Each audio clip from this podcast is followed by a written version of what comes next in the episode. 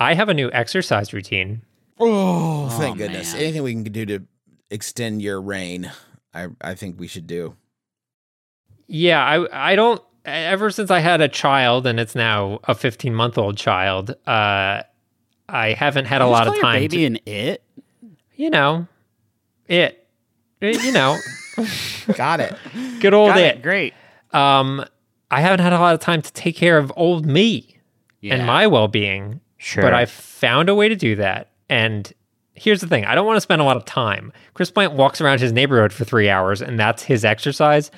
I ain't got that sort of time to walk around my neighbor for 3 hours. something high intensity. high intensity, High low interval. time commitment, Yeah. and something that I Mm. could theoretically do every day. okay. Okay. Here's what I'm doing. Every single day. Wait, I, can we all just take a quick guess? oh, sure. Are you doing like spinning a rope around? Oh, that's Like, good. I've seen videos of people doing that on YouTube. It's like a big thing. You spin I've seen it rope where they hit the rope to, on the ground, like two ropes at the same time. Yeah. Just I think it's spinning gonna be rope like a like- lasso. Bocce ball with your kid. Yeah. like you're gonna alright. throw your kid as a bocce ball. I mean, he's not round enough. He wouldn't roll. Oh, why do I I worry think it's gonna be something just worse? sort of cage fighting. Cage oh, oh We're Oh, ready, the Russ. octagon. Russ, we're ready.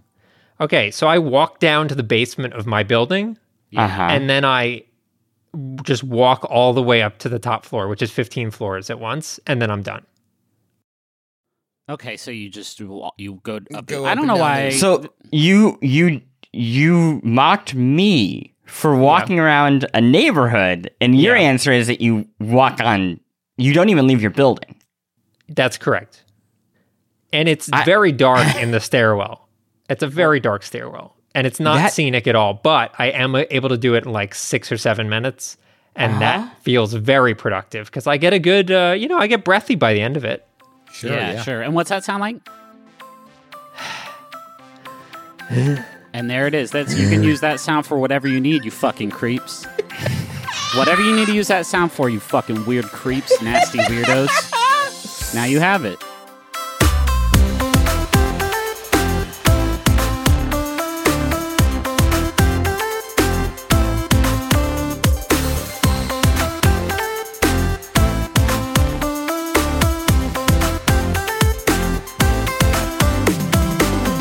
My name is Justin McElroy, and I know the best games of the week. My name is Griffin McElroy. I know the best games of the week. My name is Christopher Thomas Plant, and I know the best games of the week. My name is Russ Frushtick, and I know the best games of the week. Hello, and welcome everyone to the Besties, where we talk about the latest and greatest in uh, uh, electronic interactive entertainment. It's a video game club, and just by listening, you, my friend, are a member. When I was a kid, there used to be these Brach's Pick a Mix stands at the grocery store, and you would uh, have these bins that you would fill up a bag. The Uh, chewy candies, right, there- Brach's? there's lots of different. Brach's is a brand, so there's lots of different ones. they do like a terrible candy corn. there's a terrible candy corn, just like all candy corn. Yeah. Um, there's like uh gumballs covered in candy. Uh, there's like gum drops. It's, it's a pick a mix. And the important thing is that's what we're doing today. We're filling up. We're getting our little bag, and our mom said we could fill it up halfway, and we're just making ourselves a little pick a mix. Do you think the pandemic started in a pick a mix? Probably. I mean, that somebody just said ju- somebody just ate uh, one of those jelly fruit wedges. that's how it was. Yeah, Uh, so, Chris, t- tell us all about, tell us everything about every game, Chris. There's too many video games. They everybody said, "Hey, we're gonna have a pandemic, you know, video game drought." It's been building up for years, and then video games was like, "No, we're not." And then the people were like, "But we have so much backlog," and the video games were like, "I don't care." There's a trombone game, and then the people were like, "Okay, that sounds cool." That sounds good, actually. that sounds good. Yeah, so that's what we're going to talk about this week. That and so much more. Uh, but we're going to do it right after this. Y'all, you already know how much I love our sponsor of the week, Rocket Money. They make it so easy to get your personal finances on track and especially stop worrying about all these subscriptions that you have that you don't necessarily need. Keep the ones you want, get rid of the rest. Here's how it works Rocket Money is a personal finance app that finds and cancels your unwanted subscriptions, monitors your spending, and helps lower your bills. They'll even try to get you a refund for the last couple months of wasted money and negotiate to lower your bills for you by up to 20%. All you have to do is take a picture of your bill, and Rocket Money takes care of the rest. That might sound too good to be true. I have tried it myself on multiple different monthly payments I have, and it's worked, which is incredible and so much easier than getting on the phone with all these companies and trying to wrangle this yourself. Rocket Money has over 5 million users and has helped save its members an average of $720 a year, with over $500 million in canceled subscriptions. So, cancel your unwanted subscriptions by going to rocketmoney.com slash besties. That's rocketmoney.com slash besties. rocketmoney.com slash besties. I just sent you guys a picture on Slack Oh, of a Of a pick pick a a mix. mix? Tell me that doesn't fire something Oh, deep. that within you. looks so bad. when were you how is born, it- Justin? There's Ooh. so many different types of candy present in this kiosk. You would think they could have found looks good. one good one. what, this this image looks like it's from 1971. Does this ring bells for you, Justin? I mean, not the style, the fashion. It did predate me a little bit. Yeah. Did you get like get a pick a mix and then go see, you know, like Puff the Magic Dragon? What was your what were your days like? I filled my pockets with mallow cream pumpkins and had myself a day. A little bridge mix. So those terrible uh, Neapolitan chewables. The Oh. Huntington Mall got the 70s in the early 90s. So you have to Man, respect no wonder kids' teeth were destroyed. Like this looks like actual dental harm. Yeah, they had like je- jelly nougats. Yeah, those, Yum, were, yum. those were Give me those were some. rough. Those were rough. So anyway, wh- who? How are we structuring this? This I think Well- we're just gonna mix. we should start throwing throwing games out there, and I'll I'll, I'll start here with uh one of the best games I've played in recent memory. which Whoa. is The game is called Trombone Champ, oh yeah, and you play a motherfucking trombone. okay. Uh, languages seemed unnecessary, but Yeah, a little yeah. I just wanted make- to like put a little. You're trying to get people it. excited about music history. Yeah. So music o- theory. Okay, so Trombone Champ is a rhythm game, um, but it's not like the rhythm games you remember because most of it you sound terrible. I think most rhythm games, the point is to like make you feel like you have actual musical talent. Yeah. But in Trombone Champ, you sound constantly off key as you try to work your way through a bunch of uh, fair use, publicly available songs like uh, "Auld Lang Syne" and the uh, you know national anthem. And while this is happening, there is a me character sort of bouncing on the right side of the screen playing trombone, and uh, it's spectacular. I can't put it down. It seems like a uh man, parody almost isn't the right word because we music was this. Like what we're looking when I first saw a video of this game, it reminded me so much of the, the work of the great Ravi Drums uh, during that Nintendo press conference, Sure. uh, where he and his uh, his associates just made some just made some really bad music together uh, live on stage with their with their me characters um, and and it's nice to see somebody sort of take that ball that Mr. Drums sort of crafted himself and then uh, made their own sort of twisted spin on it. I It- it is a. I think it's re- actually helpful to think of this as a a comedy, like in, Yes. in, in, in the Yeah. sense that like a lot of pro- games mess up with comedy because they do comedy like a movie, right? Where it's like funny lines that they written in the dialogue. Um, but I think games work best when they're doing you're they're using mechanics to achieve something, and this is a comedy in the sense that when you play well, it sounds so bad and it's so funny every single time. Like Yeah. I was like laughing my head off playing along with the game. I thought I was doing badly until I got my rating at the end. It's like, oh, I guess that was pretty good. it sounds so. I can't. I, the effect of seeing it is like I don't know if it doesn't tickle you to see someone like absolutely bomb some John Philip Sousa uh, solo on trombone. It's absolutely hysterical. And and I want to say like in addition to like sounding very hilarious and it does, it's very clear that they came up with the core idea. This like feels like a game jam idea. And then they just sank so much time into presentation and like polishing the look and the feel of it that it feels like way more like a premium product even though at its core it's almost like an art game. Well, with a caveat in that they, yeah, it's very polished in that it all runs well and it doesn't have bugs and things like that. But it, it doesn't look like a AAA game. Like it looks goofy as hell. Yeah, but Which- intentionally goofy. Like that's Right, right, right. I'm it just saying, looks like, like, um, I think that's like a- important because like comedies, if a, like a, take a movie, like a, a movie comedy looks like a good drama, that actually makes it less funny somehow. yeah, and I think like looks it's important like that this looks goofy. this looks like a a WarioWare mini game. Yeah. basically throughout the entire thing. So, for example, while you're playing Old Gray Mare, classic song, uh, a bunch of horses start just marching across the screen. And they're not like high res horses, they're just like JPEGs of horses that they found. And so they, you know, that's the sort of style that they're going for. It f- definitely feels fills that pocket of games like uh, what was the Goose Game, Untitled Goose Game? Yeah. Um, where I think it gifts really well. Like it's perfect for social media. Um, and then when you play it, it's, uh, uh, you know, I didn't care for Goose Game, like the actual gameplay of it. But here I actually enjoy trying to get good uh, scores in terrible generic songs.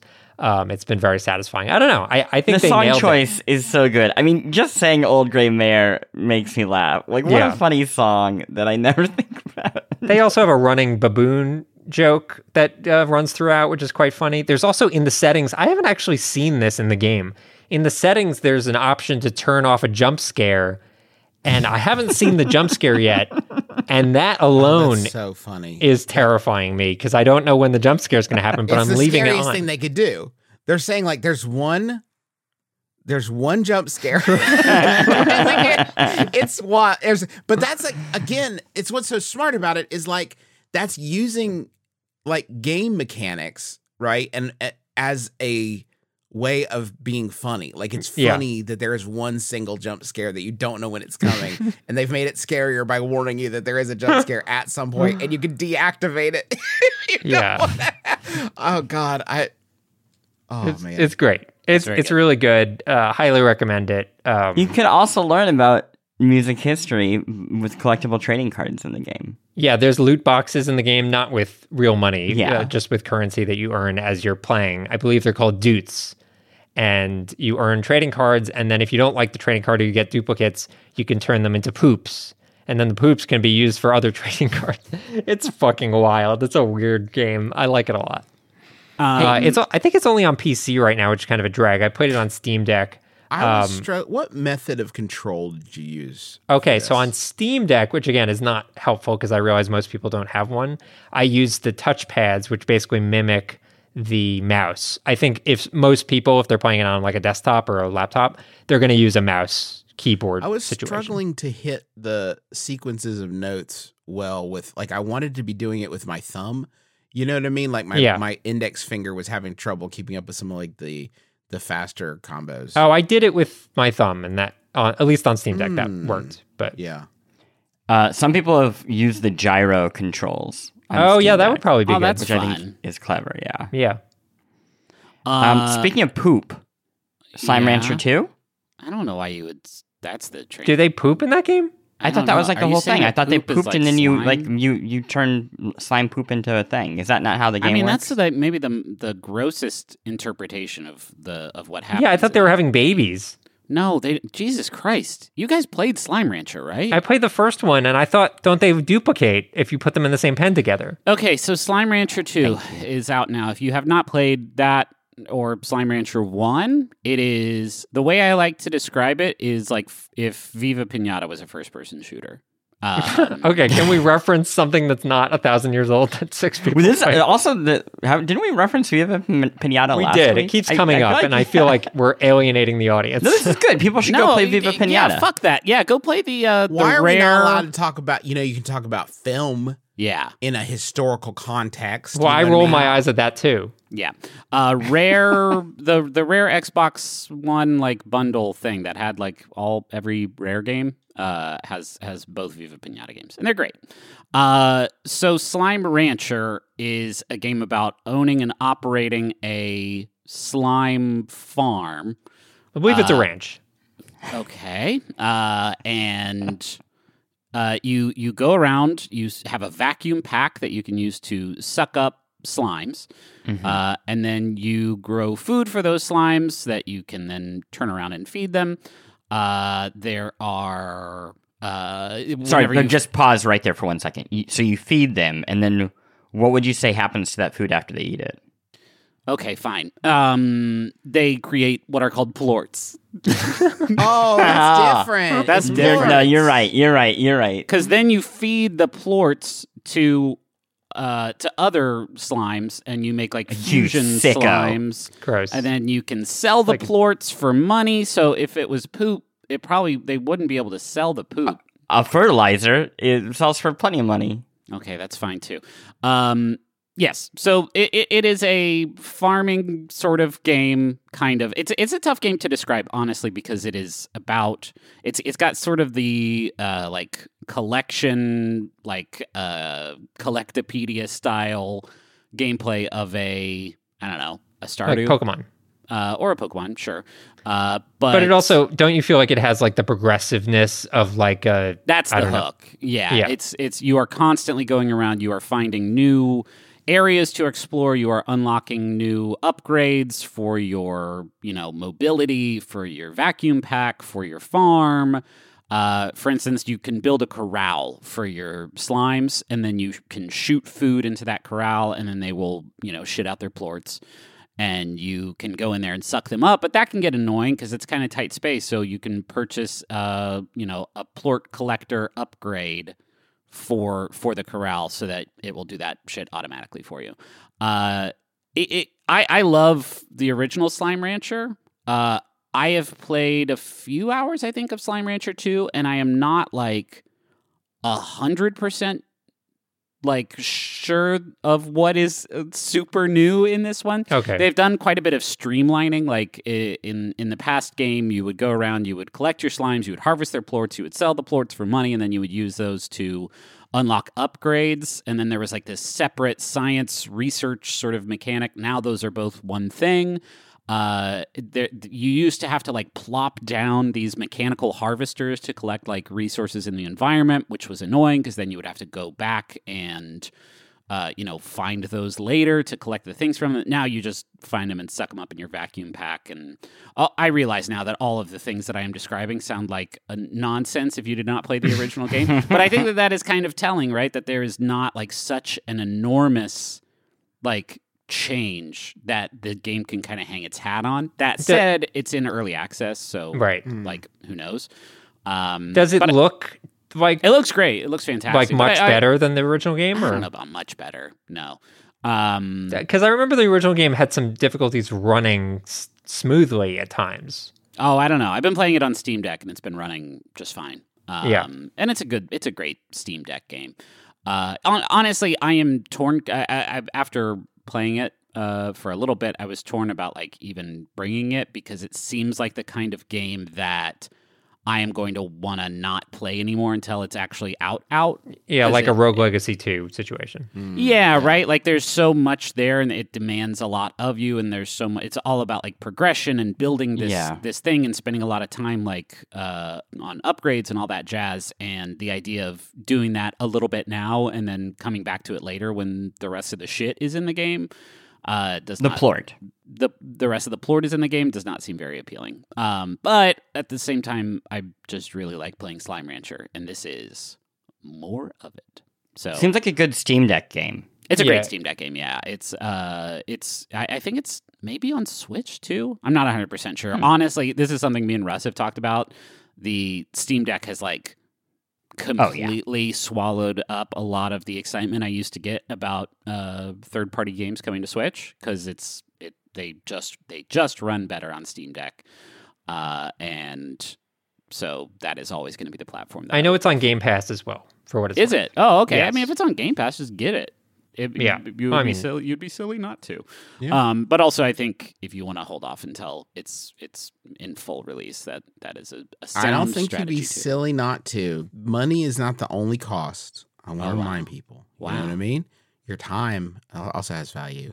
Yeah, I don't know that that's the kind of attitude you can bring into Slime Rancher 2, but um, If you you want. can't allow yourself the idea that your time has value because then it's like, why am I? why am I? I'm literally slimes? sucking shit with a vacuum. You're literally pushing buttons and interrupting electrical circuits. Wow. I mean, come on, man. Like, why don't you get outside? Put that on ever a- heard- hey, have you guys ever heard of sunflower? Wow, let's Touch let's grass, put that on a fucking besties T-shirt. Um, I don't know if you guys have heard, but there's music now from symphony orchestra. you know how you know where I like to ranch slimes, guys, in a good book. You know what I mean? yeah, sure. The, gr- the Grapes of Wrath was basically There's a few Slime slimes being wine. ranched in that. Yeah, for sure. Anyway, I'd much rather talk about the next game because I, I know that there's a, a, a divisiveness about it that I'm excited to explore. So I think we're going to talk about a little game called Shovel Knight Dig next, which is the I want to say second spin-off in the Shovel Knight franchise. I mean, it, saw do- it. it depends on if you count King of Cards. Because there No, was King that was of an Cards. expansion pack. That was an Ah, expansion. Yeah, I guess so. Eh. It was quite different, but sure.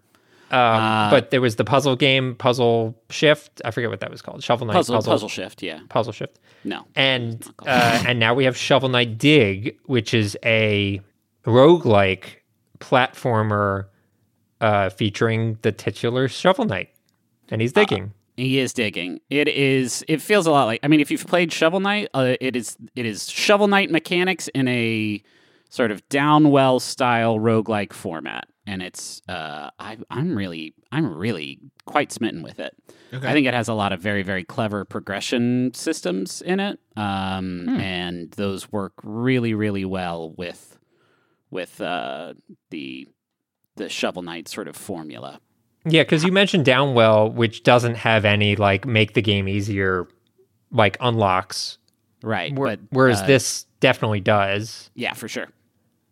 What what have Um, you found? Like, what of the progression system? So, like again, you, you- most most of the playthroughs are really just you jump in the hole, you try to survive for as long as you can, um, and then when you die, you more or less start from scratch.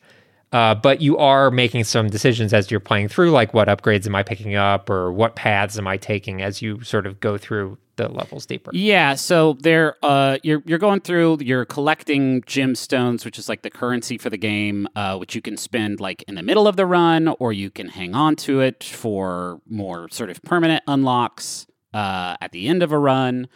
Uh, you are eh, there's like branching pathways that go into different levels, sort of Spelunky two style.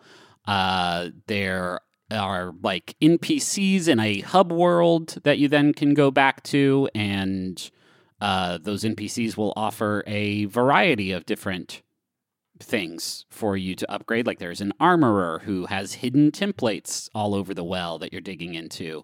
Uh, there are these relics that are like these boosters uh, that you can not only find in the world, but you can purchase these like relic keys that you can take into a run to possibly like add new relics to your uh, future runs. Uh, there's uh, different weapon techniques that you can unlock by accomplishing different achievements, uh, and the whole time, like you have a pretty limited health bar, and uh, it is it is one of those games where you kind of have to try and play perfect as much as you possibly can because uh, you don't have like an overabundant. There's not a huge amount of uh, room for for mistakes, um, and so it, it keeps the pressure on very.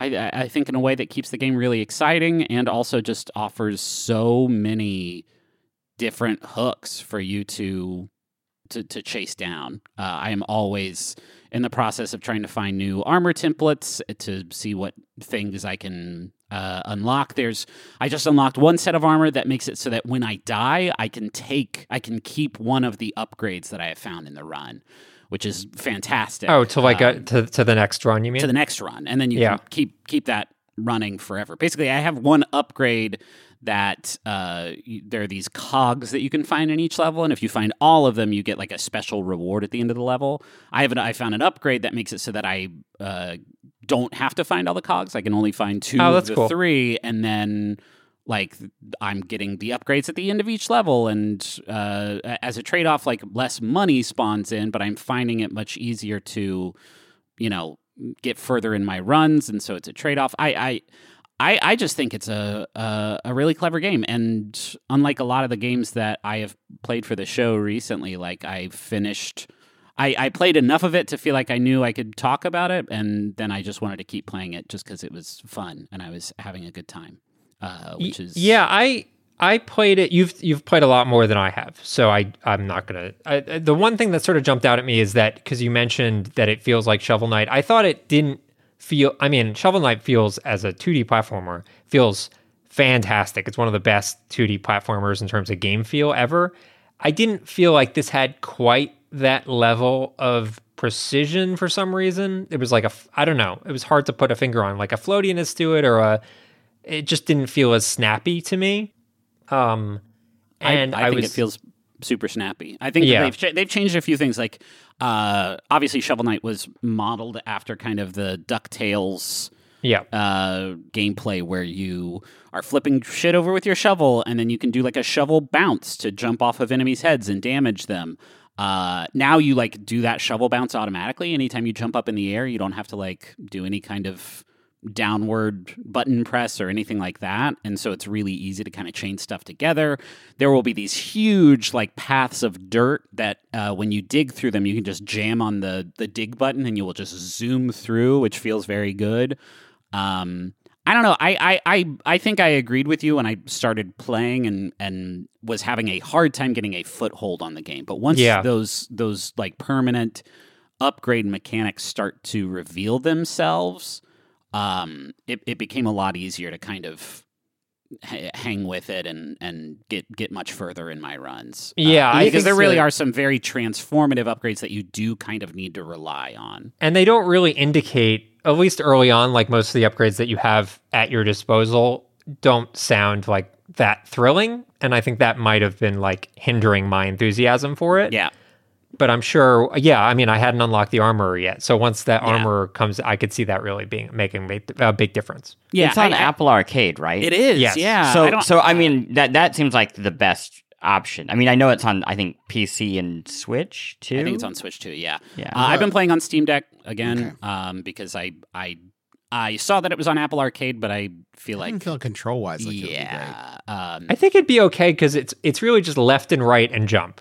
And and when I- I've played a few attack. platformers like that on arcade, and that seems pretty doable. well, and then, then there's like special attack buttons. I I, I don't necessarily agree. I, I I do. I would caution you to play with a, a controller, or I, you know, if you're playing on Apple Arcade, there's always like a you know third party controller things that you can use. Yeah, you could pair it, pair it with an Xbox controller. Yeah, for sure. Um, but I love it. I think it's fantastic. I love uh, Yacht Club games. I've loved all the Shovel Knight uh, games and weird spin offs that they've done. The presentation and music uh, are phenomenal.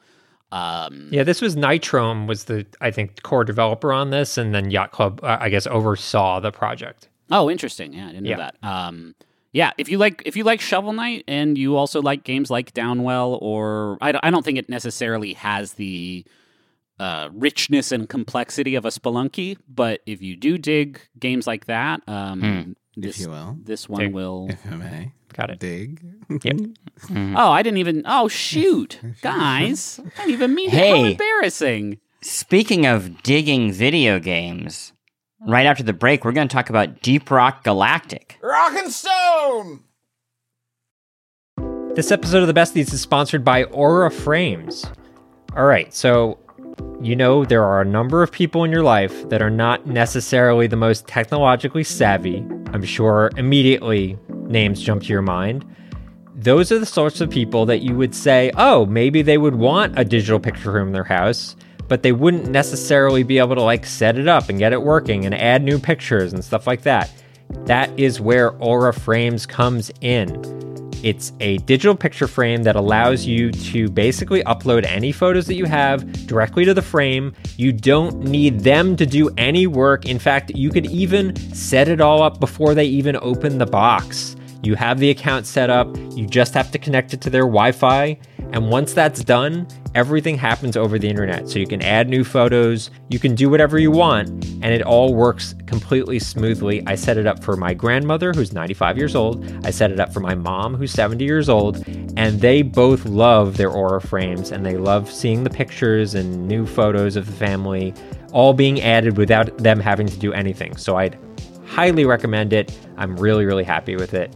And right now, you can save on the perfect gift that keeps on giving by visiting auraframes.com. For a limited time, listeners can get $20 off their best selling frame with code BESTIES. That's A U R A frames.com, promo code BESTIES. Terms and conditions apply.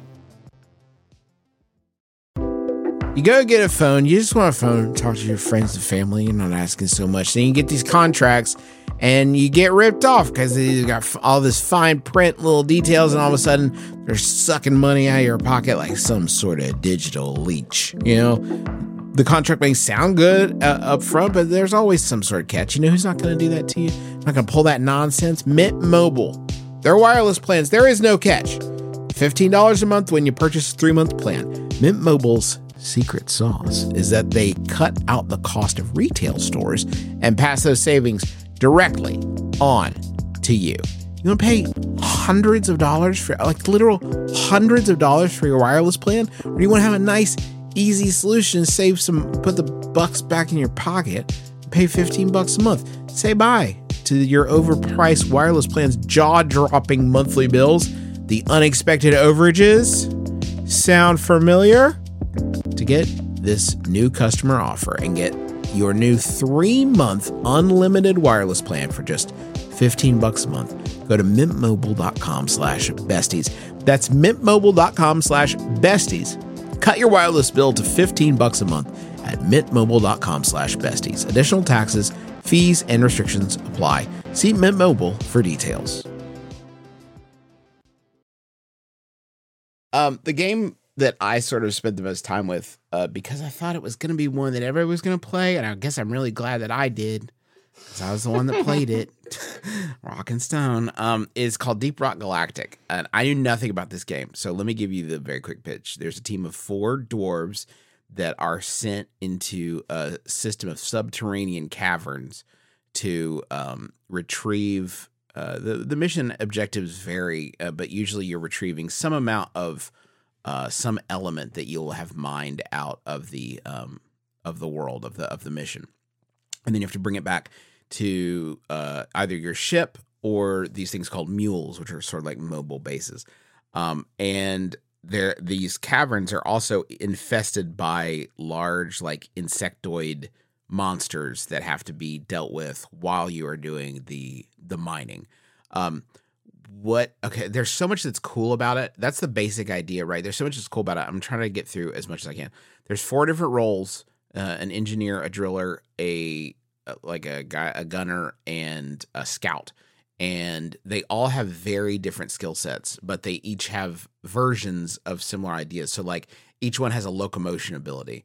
So the scout has a long distance grappling hook. The driller can drill through uh has these big powerful drills that can drill through walls. All the walls are destructible. Everything is destructible. So like if you are in a cavern and you can't get to the other people you could literally get your pickaxe out and start mining your way up to where they're at. And the d- drill the driller can do that a lot faster Are, are there like not destructible walls as well? probably at the like outside boundaries of Yeah. them but like by and large it's not like you're going to run into like you can basically like dig through whatever That's cool. and uh, the engineer in addition to building turrets can like shoot platforms so what you see is like a lot of great working together where like the the someone will see some gold on the wall right and they'll point it out and then the engineer will like shoot a platform up there right so you can stand below it and then the scout will use their grappling hook to like zip up there and get the uh the ore that they need mined um so, so that's like the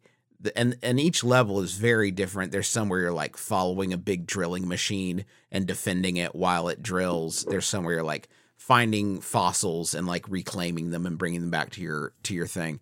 Um, there's also uh, tons of like different perk loadouts and upgrades, like all that kind of stuff that you. Would So you put, but you played online, correct? yes, so this is the thing. It's not, and that is not normally my bag. I know. I'm surprised. Right. So here's what's what's great about this game is I have had nothing but positive interactions. And I guess the Deep Rock Wow. Galactic community is like well known for this, right? For being like that there is an ethos in this community of like positivity. So I'll give you an example. And I read an article about like how they got to this point, but the main communication that they that, that you use is um the the you have like a laser pointer basically where you use the laser pointer you point at a thing but there's also mapped to the right stick a cheer which is literally just he raises they raise his pickaxe and says some variation of rock and stone Oh yeah, you you kept saying Rock and Stone. I wasn't sure. it's in my head because constantly, anytime you somebody brings you back to life, rock and stone, and they'll give you back a rock and stone. There is an ethos in the community of no dwarf left behind. People Aw. do not leave your ass behind. Like if the mission is done and they're all waiting in the drop pad and you get killed by a bug, those motherfuckers are going to come back for you. Like you, That's they- lovely. that is the way it works, and they're constantly saying that. Like the dwarves are pre-programmed. You don't hear a lot of voice chat. It's just a lot of dwarves affirming other dwarves uh, uh, for how much they want to go get these emeralds and bring them back to their ship. And like that, that is what really all the things are fun, but having this environment where people are just being like, there was this one time where this guy had a huge gold gold uh chunk that he needed to take back to the ship but he wanted everybody to bless it first. And this dude had a microphone. And I don't know why he had a microphone for this, but he was insisting like it would be better luck if we would all just like salute the gold chunk because I don't want anybody to pick it up. He's like, if you don't, something bad will happen to you. I heard it from another guy. I heard it from another guy. It's bad luck, and maybe something bad will happen this time, but it'll eventually happen to you. So it's really important that we all bless the gold chunk which is like and it's bizarre. He's the only guy i've ever run into with a mic but it's but everyone who doesn't have a mic is like there's no all the resources are shared right? So Yeah. everyone is working together to get all the gems that they can. Everyone wants to, as many people to come back as they can. A lot of the abilities sort of work well together. There's like a good um synergy to them. All the classes feel very different and you level them up individually. So you're like getting better with a certain class uh, but you see the roles that need filled right? So you don't have to be the one that isn't being used if you join late. Um there's also like uh one other thing that's cool that kind of helps this uh that that like not loving to play with other people there's a ton of missions that you go on and they're like collect the missions are like collections of certain levels in the game so you have to go through like these certain missions to complete the quest and what that does is it brings advanced people back into the lower oh, I see. easier areas because you have to go through it to like complete a quest line, right? Yeah. And so people will be, you know, they'll bring heavier hitters into your level. You're not like stuck with this level that nobody is playing. How Um, long does it take to like play through a level usually? That is my one. So that is like actually my one complaint with it, and it, and I don't think this is necessarily a problem with the game, but um, levels there is a rating for like uh, uh, long, like how long it duration, like how long they think it should take. But if people get, I think there's there's like uh secret objectives that I don't know about, but I see people doing sometimes. I just shoot the bugs and get the goal, you know. But like Yeah. other, other people have Get that money. like that. Um, and they can run for a while. Like I've been in ones that have lasted like 20 minutes. Which Oh, that's not bad. Oh. it- it- 20 or 30 minutes. I was- 30, yeah, 30 okay. minutes of the outside, it- which is not bad, right? But like my life being the way it is, Sure. the idea that I would have like it is not uncommon for me to like eh, just have to ghost these dudes because you know my mother-in-law's on the phone or there's somebody at the door or whatever and that is that is my what the it- Are you, have to- single-handedly ruining this community? Like you're the one guy that's dropping out. no because they'll just like they believe in me like they're happy to have me back Rocket They Stone. did, and then you're gone. You're Yeah, AFKing. um but then No, that that sounds nice. I was worried you, you were going to say like an hour. Like, no, Yeah, uh, yeah. no, and That's it- not- I mean, a half no, hour is no, not no. bad. but it is like I hate that feeling of like I wish there was a way to You don't like- want to disappoint. Yeah, exactly. I don't want it's it's a four member team, right? Yeah. It's not like I can hide. They'll- and that you can uh, ping. This is actually really helpful. You uh, you have a, uh, a basically like a sonar that shows you the topography of the caverns in wireframe that you can bring up at any time and like see where everybody is, but also see where the other areas are in relation to you. So you can plot a digging path for like how you're going to get to those people. Um, which can be which can be kind of fun to It- to sort of chart your course. I remember when we played. Uh, I forget the zombie game that was like Left for Dead. We played that Back, together. back for blood. It Back for Blood. And Justin, you had a penchant to run into the evil crows that would then cause the zombie swarm to attack us.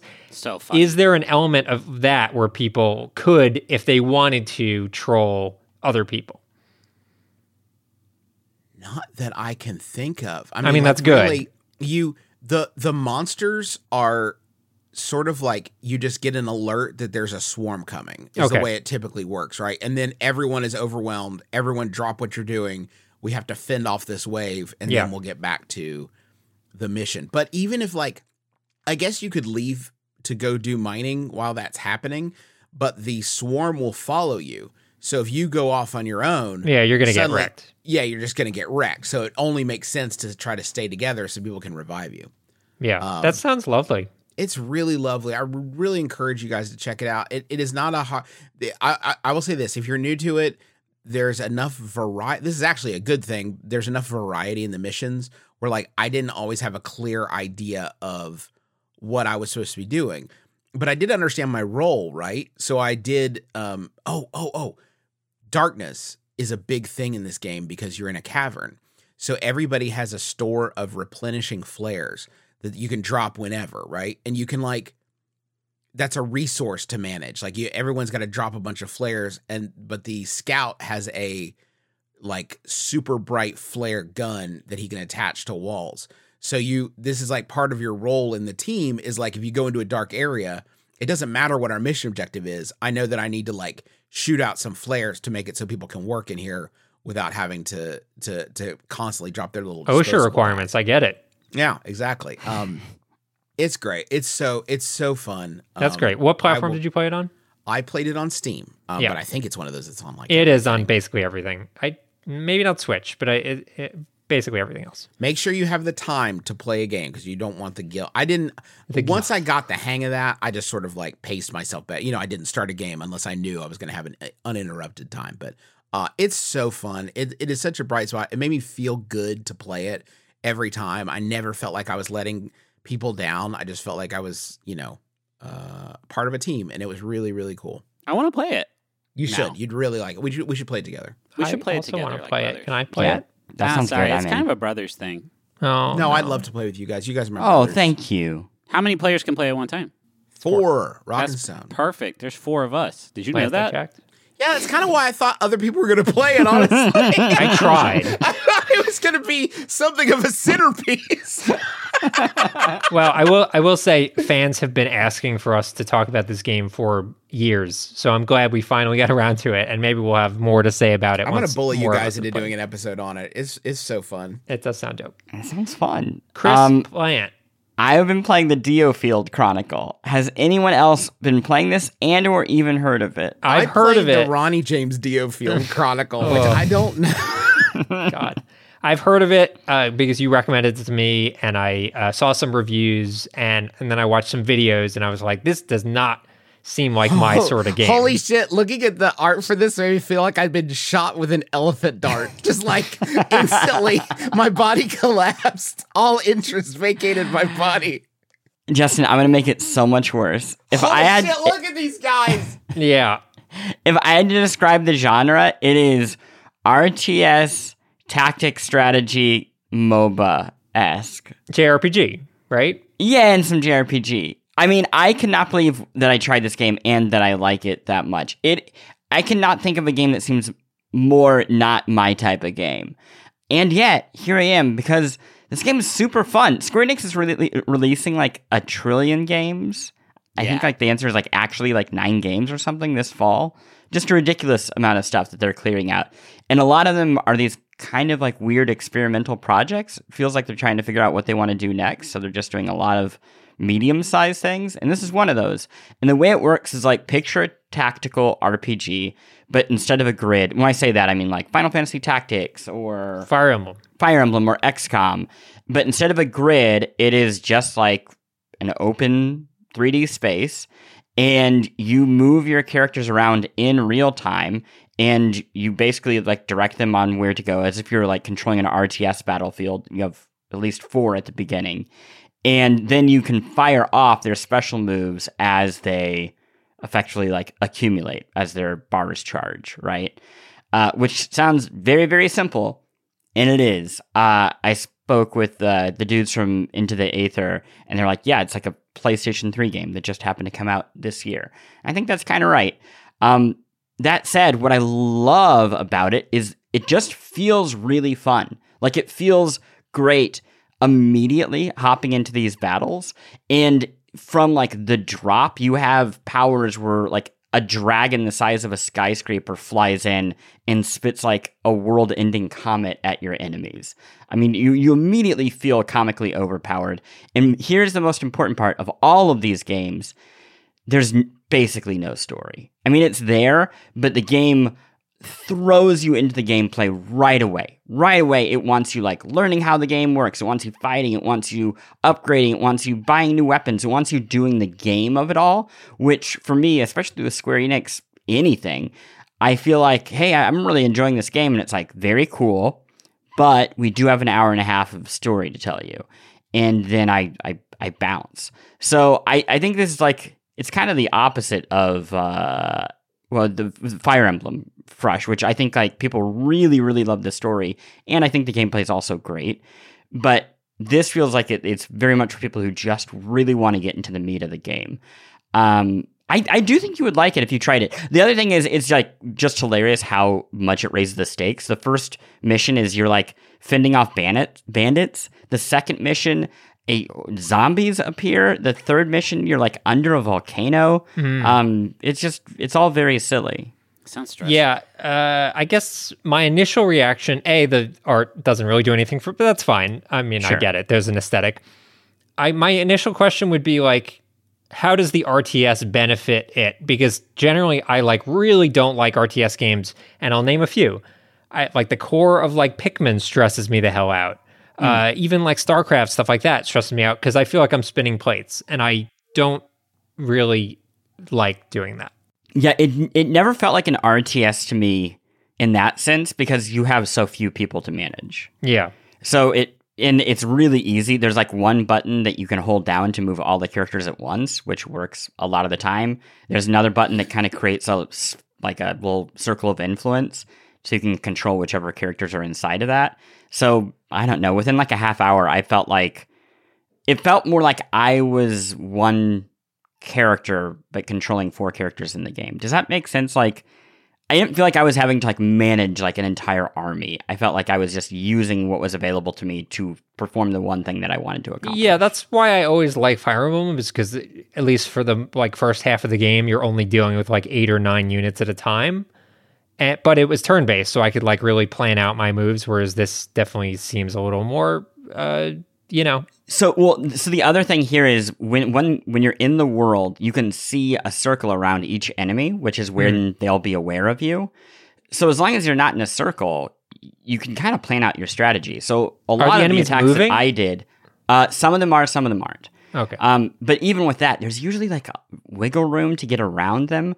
So a lot of my attacks were, you know, sending people around the map and letting them like go and collect some treasure while the slower people like hung out at the front of the line. And then by the time the fast people on horseback or whatever could get to the back of the flank, we would perform a pincer maneuver from Yeah. the film Tenet. Um, Yes. It would- it would go tem- great. You mean a temporal pincer? Yes, we yeah we would perform a temporal pincer. Um, uh, it's it's a delight. I I don't expect any of you to play it. I I, I think it. I think okay, it's gonna be. Up, we got. Um, Well, I- hey, I just think I, I want to say I think it's a hidden gem. I think I think it's one of those games like in three years people will be like, oh yeah, I I can't believe we got that game that year, and then they won't talk about it. if it. it was a hidden gem, I would have found it by now. Me and my dwarf pals have been pretty thorough. Rock and Stone. Rock and Stone, Rock and Stone, yes. Uh, Justin, tell me about Steel Rising. a much a, a very much briefer than my last spiel. I did just want to mention Steel Rising because uh, I like Souls likes Souls type games. Um, and Steel Rising, despite the, I mean, truly terrible title. I mean, truly terrible. I mean, there are worse titles. Uh, yeah, it's The pretty bad. Diofield Chronicle. It's a Diofield Chronicles. to mind. not hey, great. hey. um, Steel Rising is uh, one of those. It's it is a Soulsborne game. I think the real like draw here is aesthetics. You are a clockwork warrior who wears a powdered wig and she looks radical. If you can look at like images of Aegis from um, uh, Steel Rising, like you can customize her look some, but the entire game, the in basically, um, France has been overtaken by a clockwork army, and that because they were created to serve people, and then the clockwork machines took over. Classic. There is one clockwork warrior that is still loyal to Marie Antoinette,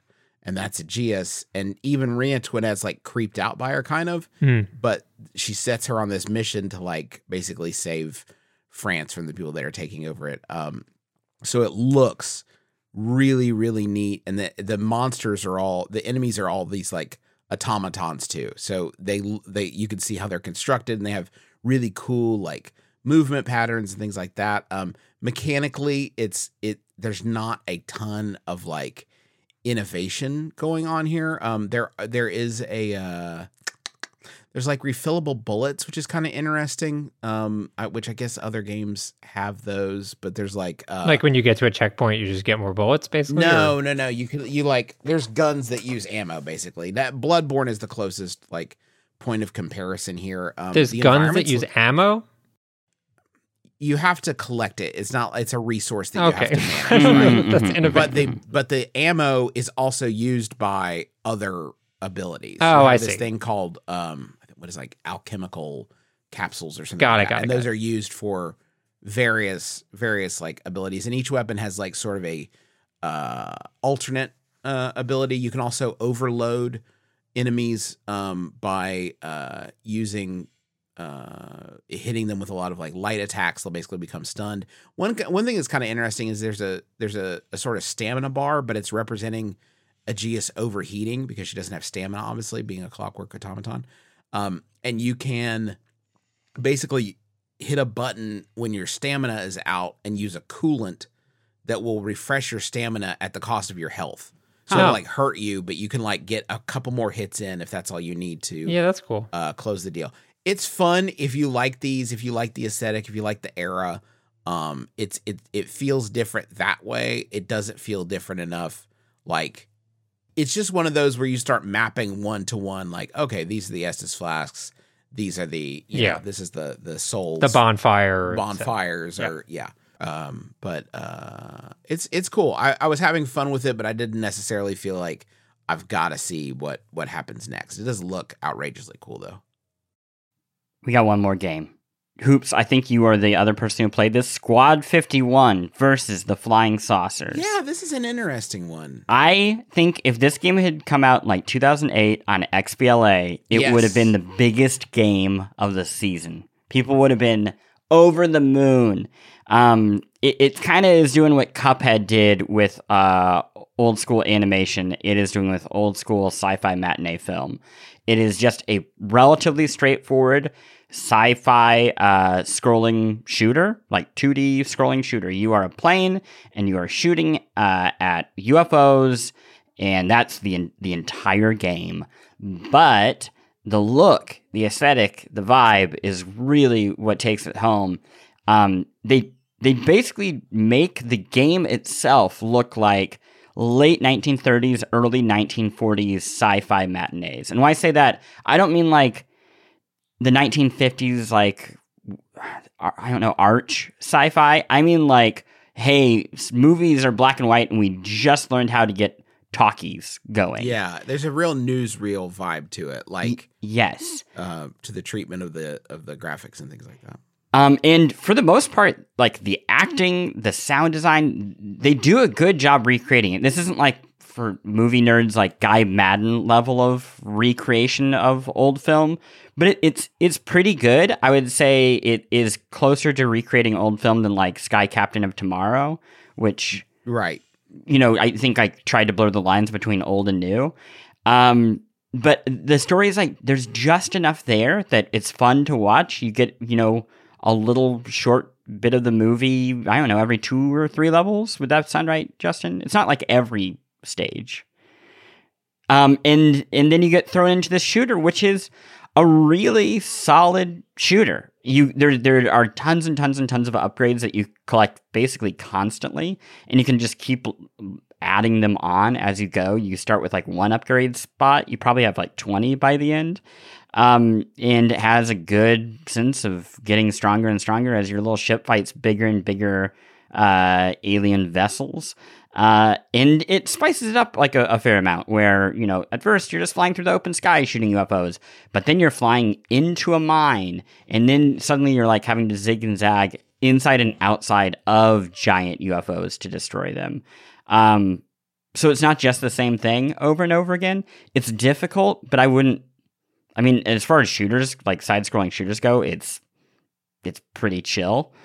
Um, and, and are yeah, there difficulty I, settings? Like, could you play it on easy? There, there's a normal and a hardcore, and mm. the, the, hardcore I do not recommend at yeah. all unless you're extremely hardcore. Um, and the I normal am, is yeah, I'm, yeah. I'm Griffin is yeah. All of you, I think of as hardcore shmup players. Um, I did like how the um, top and bottoms of the screen aren't necessarily fixed. Mm. So like there's massive ships, but you can kind of go around them um, mm-hmm. when the UFOs start uh, turning on their axis to where they become like big obstacles for you to try to avoid. That's kind of cool. I did. I liked it. I I felt like it was. Um, I needed just like a little bit more mechanically that felt uh like something new or something that I hadn't um uh experienced before. The the the gameplay parts of this are all pretty straight down the middle. Um, Do you think it was just like, oh, we have the aesthetic, and the aesthetic sort of sort of stands on its own? Well, I mean that that's part of it. I uh, but it's also like it's kind of hard to parse a lot of the time because it is all sepia toned.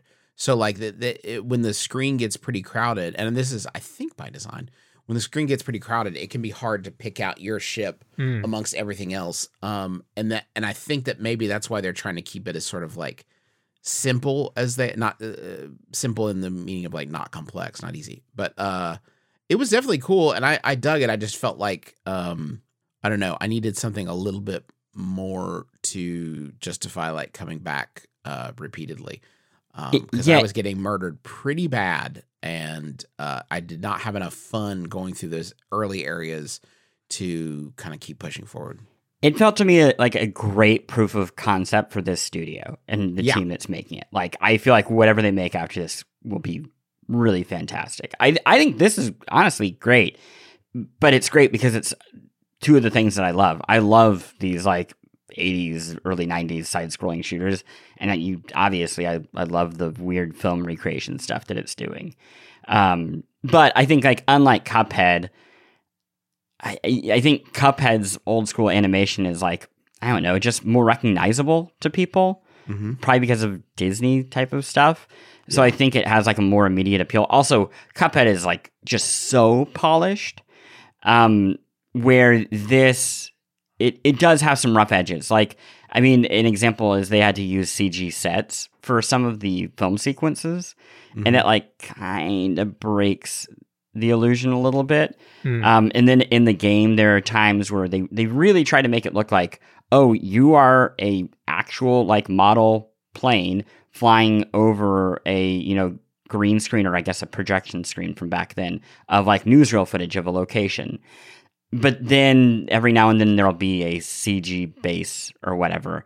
And that again, it, it kind of takes it, it defeats like, whatever the larger goal is. And I get why they had to do it. Like hand making every set in this game would have taken forever. Mm-hmm. Um, and I'm sure is like, hey, good scope management, but it is why I would like to see. This is like the type of studio where I don't want them to get acquired by Microsoft. I don't want everybody to be acquired, but I would like them to have like that support from a studio that size where they could like give them the money they need to actually take a bigger swing. Yeah. Uh, should we do reader mail? Sure. Uh, okay, reader mail. Uh, a few quick questions. This one from Mike. What was the first real horror game you played? Does Seventh Guest count as a horror game? I think so. Yeah. Then that would be it. Seventh Guest. Very Um, weird FMV game when I I was probably seven years old when I played that game. Hey, appropriate. The first game I can remember scaring me was Willy Beamish for Oh, the that Sega is a CD. scary one. Willy Beamish was a cart, a, a like very cartoony uh, Sierra Online sort of adventure game where you're a little boy named Willy Beamish who had a pet frog, Broderbund, if memory serves. and he was just a brat. He was a real piece of shit, and um, like the stakes of that game are so horrific. Where like if you get detention, you get sent off to military school. And then at one point, you have a babysitter who turns into a vampire bat who like Yeah. carries you away into the night, and that made me that made me very scared. Um, but also the frog's name was Horny. So like, what were we doing back in the early nineties? yeah, how's it going? How's it going for everyone back then? You can push your little sister so hard on the swing that she like flies flies off and like probably dies. Pretty cool game, I guess. Willie First one I ever played was a really truly wild one. The Friday the Thirteenth uh, Yeah. NES game I bought at uh, God, Budget Pharmacy. Remember? Christ alive. Sure. remember it was a Griff. You remember up on on Fairfax? It Oh was like, sure. It was uh, man, renting games used to be such a thing. And our mom knew nothing about video games, right? So, but if they were gonna have like adults over or something, she would rent us a game from from the the budget pharmacy or Cummings Rent a Center. And she would have no clue. So it was an absolute crapshoot what my mom would bring back for us to play. This was the 80s. She brought at one point, one time I remember she brought Centipede. I was like, fucking hell. How What am I gonna do with this? Yeah. Centipede for two for two hours. Unbelievable. But one of the ones she brought back was uh for whatever reason, Friday the thirteenth. I must have talked her into it if memory serves. But that is a really hilarious game where you are like going room to room as a camp counselor, and it is like ninety percent nothing is happening like nothing there's not like rampant sex or other uh you know Friday the 13th style activities. You're wandering around looking for Jason. And then if you find him, maybe you have a weapon and you try to kill him, and maybe you don't and you run away. Uh, it is But he was a- scary though. I was like it genuinely was scared scary when he because you up. spend so much time with him not being there. Yeah. That when he does show up, you're like, oh God, it's Jason. Yeah, it was bad. Why am I looking for this dude? He's It so has- much bigger than me. The box art for this game is like maybe my favorite box art from the NES era. It's so It's really cool. good. It's really good. It's like full Trapper Keeper, except for like Jason with an axe busting through it. It And it looks says- like a Jason Trapper Keeper. Like if the, if your kid was like a little bit more alternative, like they didn't want a bunch of sports cars and things like that. I want Jason. At the yeah, top, it says cool. interactive video games, but interactive is spelled like entertainment. It's, it's- Wow. you There's know also- you're gonna have fun. There's also 2D segments too. Don't you love that that NES thing where it's like, hey, why we should try to make two different games Yeah. and put them into one. There was that one. Um, the Goonies game was like that. Yeah, there was one called Rescue that was the the uh the embassy mission where you would do like a sniper section. You remember this one, Griffin? You would do like a sniper segment, Yeah, for and sure. then you would run around a first person in a building, and then there was a side scrolling action thing where you hid from spotlights and stuff. That game, Got to mix it up. yeah. Uh, mine is just Splatterhouse, which you Oh, can play on Oh, Switch right now. yes. Yep, Mosey discovered that on some like video game mix collection on his Switch. And at first, I was super proud that he just happened to discover Splatterhouse. And then I watched him play, and I was like, you know what? No, this probably is not a good game. Not thing great, for a four-year-old. not not cool. You can punch people so hard that they explode into organs. um, F- uh, Friday the Thirteenth was made by Atlus. yeah. Oh Isn't wow. that wild? They also made Quirk for the Game Boy. God, Atlus beats ass. Um, a very quick question from Emmy: Is Chris Plante going to watch the NieR: Automata anime series? Yes, of course. definitely. Was there any doubt? There, no doubt, because apparently the story is a little bit different. So you know I gotta get caught up on that lore. Maybe they cut out the little annoying boy from the storyline, and I'll be more interested. Um, can you ask this next one real quick? Because I just want to make a quick quick pitch. Uh, Alex asks, uh, "What are good, unsettling, spooky games that aren't out to give me a heart attack, but definitely fit the spooky, eerie vibes?" I just wanted to very briefly make a pitch for. Um, there are a ton of adventure games um, from like the mid '90s, and I know that I know I push FMV stuff a lot here. Uh, not just FMV stuff, but like Phantasmagoria. There's a lot of like adult um, adventure games that Sierra did. Um, the Seventh Guest and Twelfth. Uh, what is it? Seventh Guest. Thirteenth 11th hour or something. No, eleventh, seventh guest, eleventh hour, 11th hour. thirteenth something is the new one. But um, they have a really cool, like a lot of those games from that time period with the uh, with the the beginning of like the the more sophisticated MIDI audio, uh, and and a little bit of voice acting. Some of those have a really cool, creepy vibe without being like all about uh jump scares. The ones like Harvester and Stalker too from that same time period, um, definitely like meet that criteria. I think. Uh, I think Luigi's Mansion series is right Mm. there. Costume Quest, I don't think the games are fun, but just being in the world is great. I think there's an Amazon animated series. Um, and if you like old, old games, my number one rec, Zombies Ate My Neighbors. Oh yeah. I don't know that. that Or Fester's creepy. Quest. None also of those are fit. spooky or eerie. Yeah. What are you talking? They're Do all you like think Costume Quest is you ever you you watch Costume Quest and you're like, Well, chill, chill but on it's my got the- spine. that kid's just like a banana. Got it's the like Halloween, stuff for people who don't want to be scared. Yeah. Yeah. they clearly said they want unsettling. Okay, listen. Hocus Pocus. Zombies ate my neighbors. They ate it's their in the neighbors. title.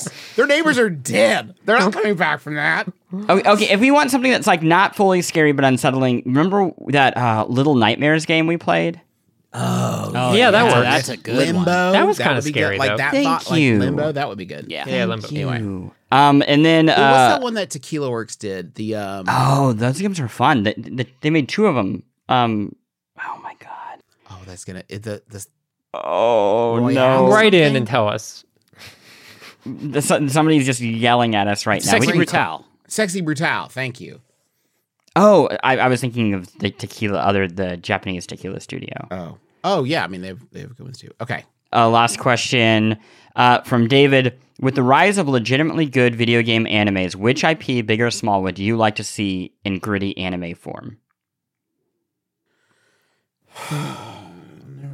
I think for, let's let's cut gritty. I think just anime form. Viva Pinata. Do I have to watch it if I request it, or can it be more like? Here it's good that it's out there. Fester's Quest. Um. mm, Addams Family would be perfect for an anime, for what it's worth. It would worth. be a great anime. yeah. This is like a tricky. I mean, question. Dark Souls, I guess. After that Elden There's a Ring lot of good manga, I'm like super into seeing what they would do. Yeah. Could be really good. I like that. I, I- I'm okay with that. I would- be very curious what a Call of Duty anime would look like, but that's just morbid curiosity. Not that I think it would be good. Maybe like uh, Destiny. I think could be. Hmm. could- I You think know, the there's enough Dishonored world is Mm. what I Ooh, would actually yeah. watch an anime. I like set that. in.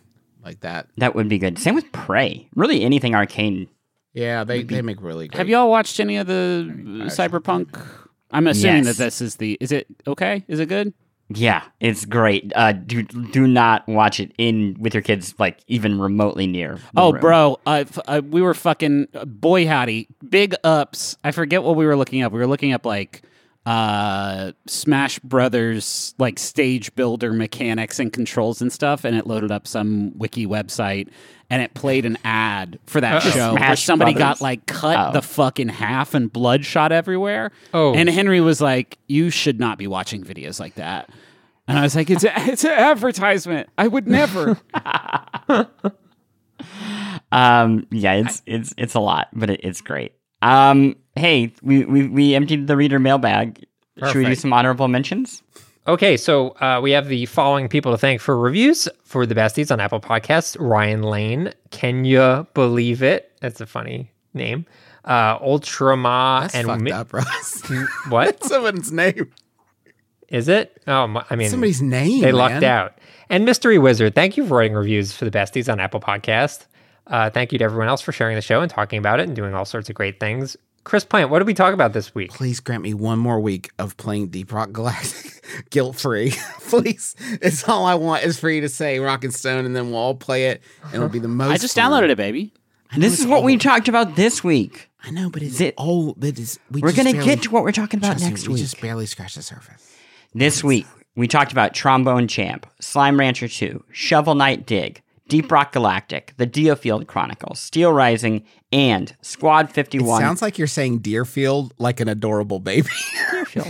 the Deerfield. Chronicles. Squad 51 versus the Flying Saucers.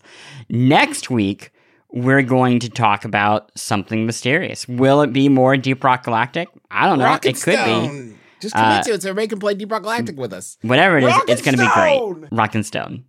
Justin, you can't end the show with Rock and Stone. You need to end it normally. well, I will probably still say Rock and Stone at the end. That's going to do it for us for this week. Uh, thanks so much for listening. And be sure to join us again next week for the besties. Because shouldn't the world's best friends pick the world's best games?